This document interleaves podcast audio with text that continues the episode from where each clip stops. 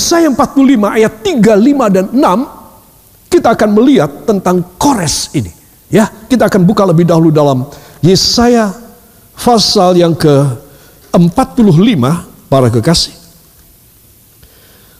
Ayat 3, 5 dan 6. Satu, dua.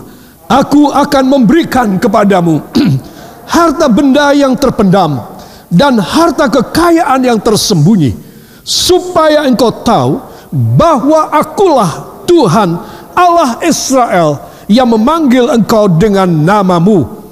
Akulah Tuhan dan tidak ada yang lain kecuali aku tidak ada Allah.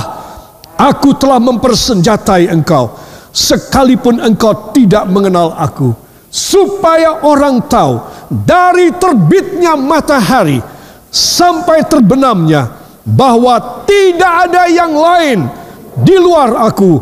Akulah Tuhan dan tidak ada yang lain.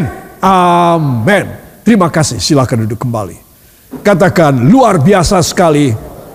Mantep banget Berapa kali Tuhan mengatakan selain aku tidak ada Allah. Amin. Ini harus ingat. Dia Allah yang luar biasa pencipta langit dan bumi serta sekalian alam. Selain dia tidak ada Allah yang lain. Itu sebab Anda dan saya kita menyembah dan kita percaya kepada dia adalah satu keyakinan agama kepercayaan yang esa yang benar. Tidak ada Allah yang lain selain aku. Allah Yehova pada perjanjian lama. Saudara, itu sebab semua orang harus tahu. Fasa 45 ini tentang Kores atau Cyrus, raja yang agung. Saudara, dan raja ini adalah penyembah berhala. Saudara, penyembah berhala. Heran, Kenapa Tuhan pakai seorang penyembah berhala? Saudara, sekali lagi saya bilang, dulu beberapa waktu yang lalu pernah saya khotbahkan, karena Tuhan tidak mendapatkan. Orang yang dia harap satu demi satu gugur, satu demi satu gugur, entah habis. Maka dia melihat ada seorang yang akan dia jadikan raja ya yaitu Kores sekaligus dia akan pakai ini orang. Hebat sekali.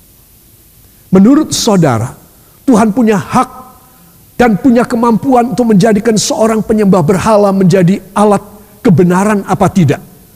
Punya hak. Tuhan punya kuasa apa tidak? Punya kuasa. Tuhan akan berhasil apa tidak? Berhasil. Itu sebab Tuhan yang saya dan saudara sembah Tuhan menjelaskan kepada penyembah berhala ini yang namanya Raja Kores. Res. Betul kan? Kalau manggil Kores apa? Kor. Kurang enak. Ya. Res. Walaupun kamu penyembah berhala, kamu mesti tahu aku ini siapa. Akulah Tuhan satu-satunya dan tidak ada Allah yang lain selain aku. Coba jadi kamu mulai sekarang res kor. Kamu sekarang harus bertobat.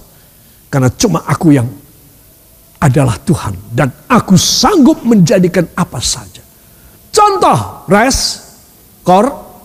Aku akan membuat kamu menjadi orang yang dahsyat.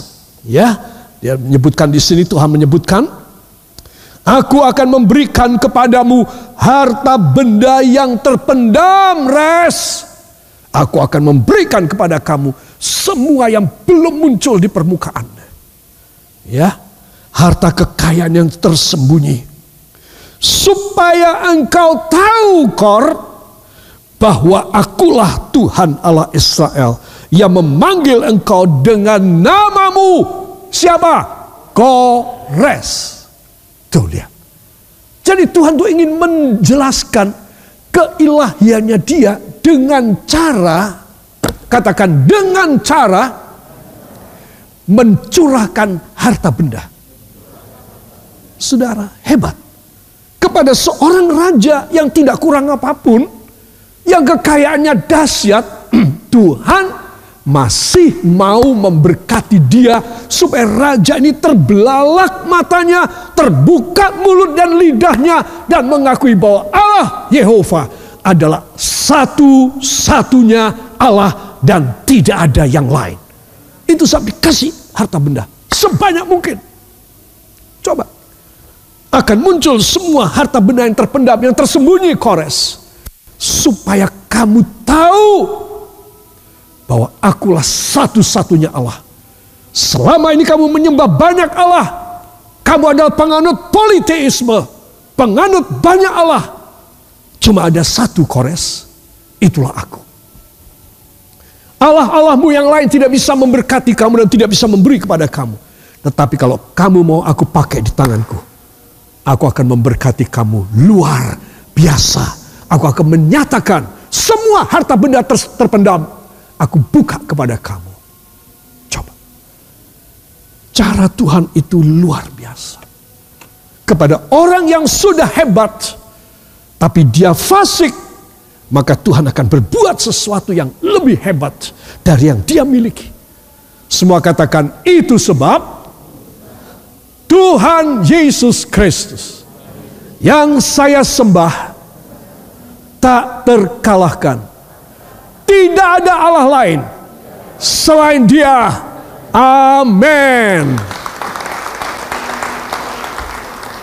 Jadi saudara, ya, ini harus mantep ya. Mantap apa tidak? Ya, tidak apa mantap? Mantap, ya. Jangan sampai lali. Ada dua pokok pemikiran tentang Kores. Satu, Kores orang yang berdosa. Tetapi ketika dia menerima panggilan Tuhan, dia mau. Dia berkata, siap Tuhan, siap Allah yang satu-satunya, aku siap. Coba. Semua katakan nomor satu, kuncinya bagi saya untuk menerima kekayaan dan harta benda Rojo Brono Akeh adalah saya siap disucikan. Yang siap angkat tangannya. Ucapkan terima kasih kepadanya. Terima kasih Tuhan. Kores yang begitu najis. Penyembah banyak Allah. Pasti terhukum. Bisa selamat karena dia mau menerima engkau dan mau disucikan. Hanya di dalam nama Tuhan Yesus Kristus. Juru selamat dan penebus kami. Amin. Saudara. Kedua, orang yang disucikan itulah orang yang dibenarkan. Sehingga, sehingga hasil kores orang fasik ini semuanya dihabisin lalu dia menerima segala harta yang terpendam dan harta yang tersembunyi. Amin. Harta terpendam itu jelas di bawah tanah. Tersembunyi mungkin di gunung. Tersembunyi mungkin di lembah. Tersembunyi mungkin di dalam kota yang lain atau kerajaan yang lain. Itu yang mau dikasih sama Tuhan kepada Kores. Ya. Jadi siapa yang disucikan, dia dibenarkan dan dia dilimpahi. Amin. Jadi kalau saya tanya kepada saudara, apa sih rahasianya orang bisa dilimpahi? Tolong dijawab. Satu, dia harus disucikan. Dua, dia harus dibenarkan. Baru dia dilimpahi. Nah, jadi saudara tahu, begitu mudah. Daripada Tuhan memilih yang lain, Sayang pada waktu itu Tuhan tidak mendapatkan umatnya sendiri Israel. Tetapi Tuhan terpaksa pakai seorang yang hidupnya najis, penyembah setan dan berhala. Tuhan pakai dia. Sekarang kita harus unjukkan diri kita dan berkata, "Tuhan, hamba melihat Engkau maha murah, Engkau maha pengampun." Coba dosanya kayak apa ini orang? Kores ini kayak apa dosanya? Saudara begitu Tuhan gak dapat orang pilihan, Tuhan ambil dia. Dan dia dipanggil, dia berkata, siap Tuhan. Aku akan meninggalkan semua berhalaku. Karena engkau mengatakan bahwa engkau sendiri satu-satunya Allah dan tidak ada yang lain. Aku siap. Begitu Kores siap, maka Tuhan memakai Kores. Kalau saudara berkata, Tuhan hamba siap, hamba meninggalkan semua perkara yang tidak baik, dan engkau mau pakai hamba, maka Tuhan akan mulai memakai saudara dan melimpahi saudara luar biasa. Agungkan kepala ke samping Anda katakan mudah sekali ya. Karena Tuhan sendiri yang bekerja. Ya, puji Tuhan. Ini pokok pikiran pertama. Kedua, saudara, dapat harta benda terpendam dan tersembunyi. Saudara, rojo brono akeh ing omai. Ya, saudara, dia kebetulan raja. Kalau saudara dan saya cuma rakyat jelata, Tuhan akan memberkati banyak berkat dari Tuhan. Yang mau dan siap beri tepuk tangan kemuliaan bagi dia. Haleluya. Para kekasih, itu sebab saya ingin mengajak saudara pada minggu tiga hari yang lalu saya menyampaikan tentang dua gunung. Dan gunung ini adalah gunung yang bernama Ebal dan Gerisim. Ya, saudara boleh baca di rumah Ulangan 11 dan ulangan 27. Ya saudara, baca di sana. Tuhan berkata kepada Musa, Musa, bangsa ini apa-apa kalau ndak ngelihat. Orang percaya ambil aku. Aku ya rodok repot, kata Tuhan. Itu sebab Musa, kamu lihat. Aku ciptakan dua gunung yang menjulang. Supaya dari arah jarak radius berapapun jauhnya, bangsa ini sambil mereka berjalan, sambil mereka ke mana pun mereka melihat, oh itu yang Ebal, itu yang Gerisim. Yang Ebal adalah untuk kutukan, ya, dan yang Gerisim adalah untuk berkat. Lalu Musa diperintah oleh Tuhan ambil separuh jumlah suku. Ya, 12 suku separuh enam suku suruh naik ke atas ketua-ketuanya naik ke atas kelerengnya dan mengucapkan kata-kata kutukan, kata-kata kutukan. Enam suku yang lain naik ke Gunung Gerisim, ucapkan kata-kata berkat. Saudara, apa maksudnya? Mudah sekali dalam rangkaian dalam outline khotbah saya ini mudah. Jadi kalau seorang dia mau dengan imannya dia ada pada hadirat Tuhan, dia mau taat kepada Tuhan seperti Kores itu, saudara, mudah sekali Tuhan tuh semudah dia membalik telapak tangannya. Semudah dia berbicara jadi. Asal bicara jadi. Kores jadi. Gak pernah dia memilih orang, orang jadi. Dia tidak pernah. Itu sebab para kekasih ketika dia berkata kepada Musa, untuk ketua-ketua Israel naik ke Gunung Ebal untuk mengucapkan kutuk ini apa sih maksudnya?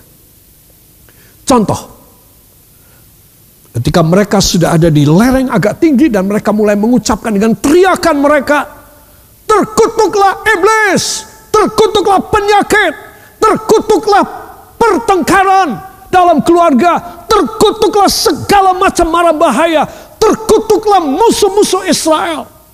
Pokoknya semua yang jelek dikutuki di atas gunung Ebal. Kalau saudara dan saya tidak mengerti pelajaran ini, kita ini terus-menerus kena musibah, terus-menerus rugi aja. Kenapa engkau tidak berdiri di atas Ebal secara rohani dan engkau mulai mengutuki semua yang negatifmu? Aku kutuki engkau hai roh kerugian Aku selalu rugi, aku kutuki kamu dalam nama Yesus. Amin. Kutuki dong. Saudara sakit tidak sembuh-sembuh. Anak saudara brutal tidak karu-karuan. Suami atau istri tidak bagus. Saudara, engkau harus mengeluarkan kata-kata untuk mengutuki roh yang ada di dalamnya. Bukan orangnya. Hei suamiku tak kutuki kamu. Boleh apa tidak? Hei istriku tak kutuki kamu. Boleh apa tidak? Bukan itu yang dikutuki, tetapi rohnya. Semua yang negatif Tuhan perintahkan untuk enam kepala suku naik dan mulai mengeluarkan. Jadi enam orang kepala suku dan pembantu-pembantunya, familinya ini naik dan apa saja yang negatif dikutuk sama mereka. Hebat sekali. Jadi, saudara, kalau saudara mendapatkan sesuatu yang negatif, engkau harus menengking dalam nama Yesus. Amin. Harus. Jangan dibiarkan. Jangan dibiarkan. Ya ini karena anak-anakku masih kecil ya. Jadi aku hidupnya sengsara banget. Aku miskin sekali. Tidak kutuki kemiskinanmu. Kutuki kegagalanmu. Kutuki kerugianmu. Engkau harus mengutukinya. Engkau harus menghancurkan segala macam kutukan, segala macam yang negatif. Dengan mengucapkan di dalam nama Yesus. Mau demikian? Harus mulai sekarang. Enam kepala suku dan wakil-wakilnya naik ke atas Girisim. Apa yang mereka ucapkan? Mereka berteriak masing-masing beda. Mereka berteriak masing-masing. Diberkatilah anak cucuku. Diberkatilah istriku. Diberkatilah masa depanku. Diberkatilah segala perjalananku. Diberkatilah segala ladangku.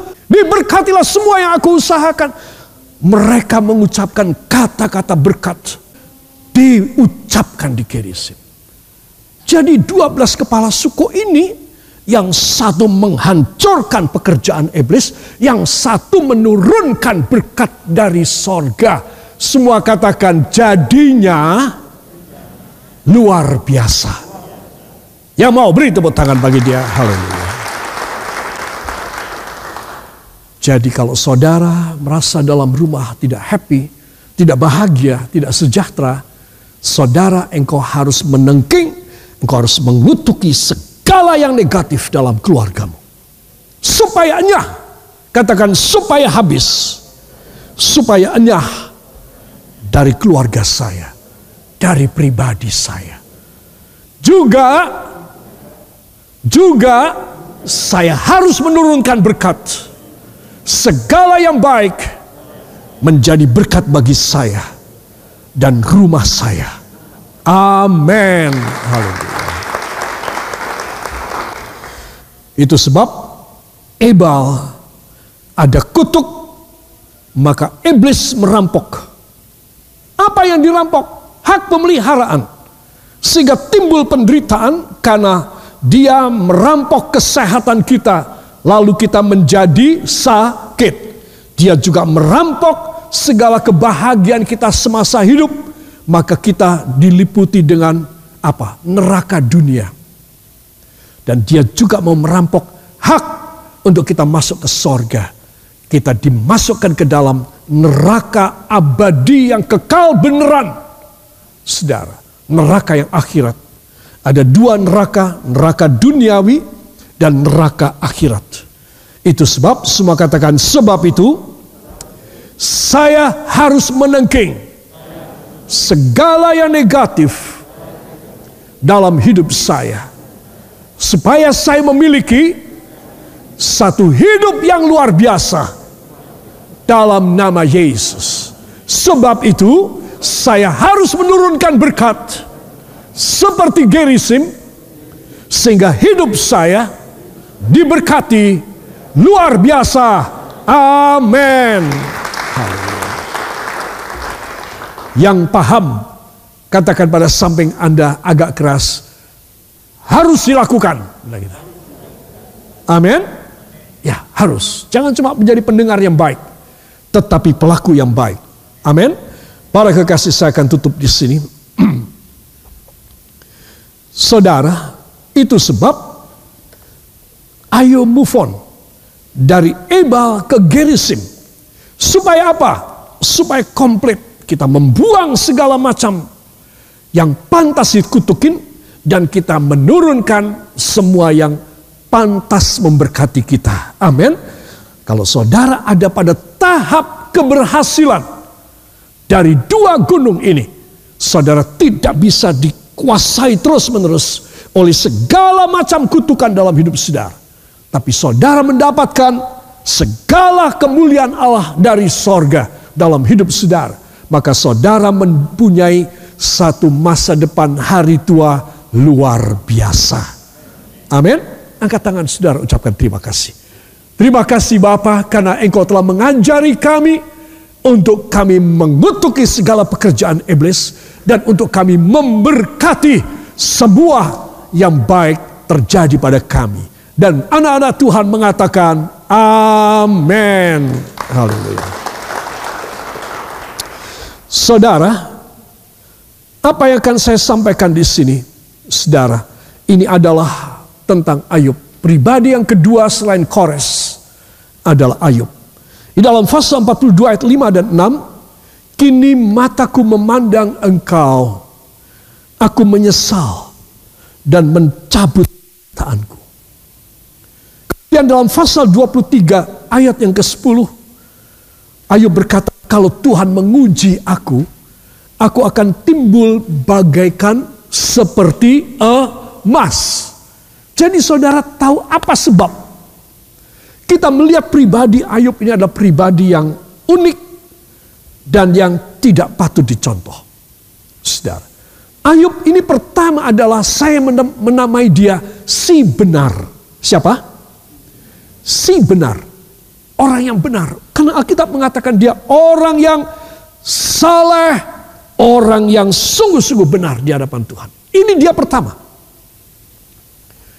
Tetapi kemudian api itu selalu menguji. Rasul Paulus mengatakan dalam surat Korintus, semua akan diuji oleh api. Pencobaan yang diderita oleh Ayub itu luar biasa. Kayak api yang luar biasa. Menggelegak dan panas banget. Saudara. Kelihatan aslinya. Jadi kemudian setelah dia diuji dan dia menderita sakit dan jatuh miskin, ditinggal istrinya, tujuh anaknya mati dalam sehari. Saudara, maka dia menampilkan dirinya dari sosok orang benar. Aslinya dia orang benar. Menjadi sok benar. Sehingga dia berani melawan kepada Allah. Saya tulis, si sok benar, si bandel, dan itu berarti teman-temannya, tiga temannya memberitahu, Yup, kalau kamu kayak begini, kamu bisa dihukum, kamu bisa masuk neraka loh Yup. Dia bilang, orang apa? Oh malah kayak gini. Ini berarti dia memang bandel sekali. Saya tulis si calon neraka. Dua pasal sebelum terakhir pasal 42 dari kitab Ayub. Dia sadar. Katakan puji Tuhan Ayub sadar. Ya, dia mulai sadar. Dan dia mulai bisa berkomunikasi dengan Tuhan dengan baik. Elifas berkata, Yub, stop quarreling with God. And things go well for you. Yub, stop. Jangan berantem dengan Tuhan. Maka semua perkara akan menjadi baik bagimu. Itu Elifas memberitahu. Lalu dia sadar. Aduh iya. Aku ini sudah jatuh, sudah terpuruk. Berani ngelawan Tuhan lagi.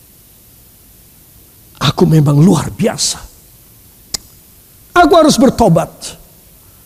Lalu Tuhan berkata pada Ayub, kalau kamu mau memberikan korban persembahan untuk teman-temanmu, maka aku akan memulihkan kamu dan aku akan memberkati kamu dua kali lipat.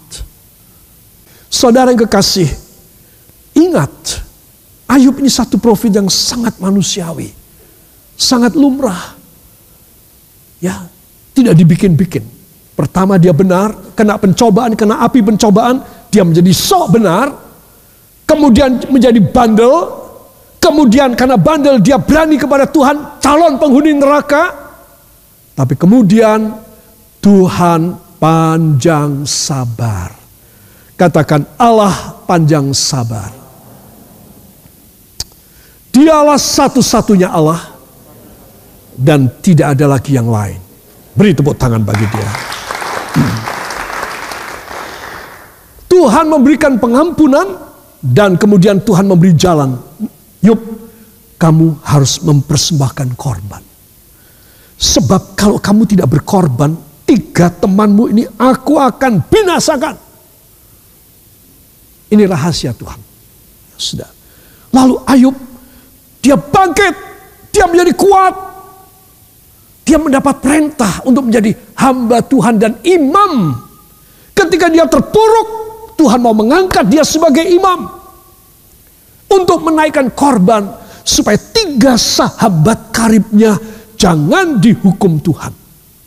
Saudara, aneh ya. Akhiran kitab Ayub memang penuh misteri. Jadilah Ayub. Dia membawa korban dan memintakan ampun buat tiga temannya.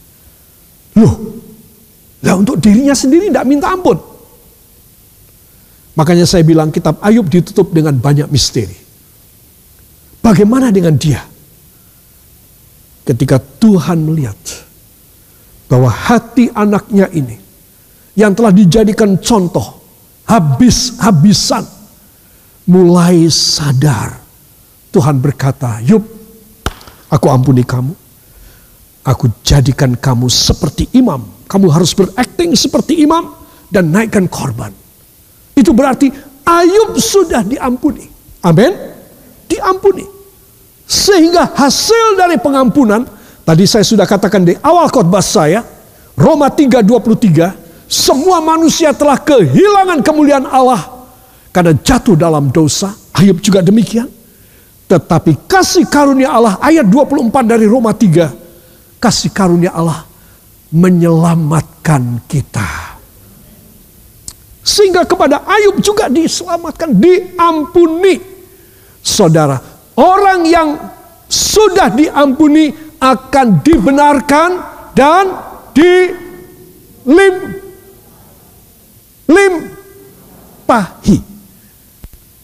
Itu terjadi pada Ayub.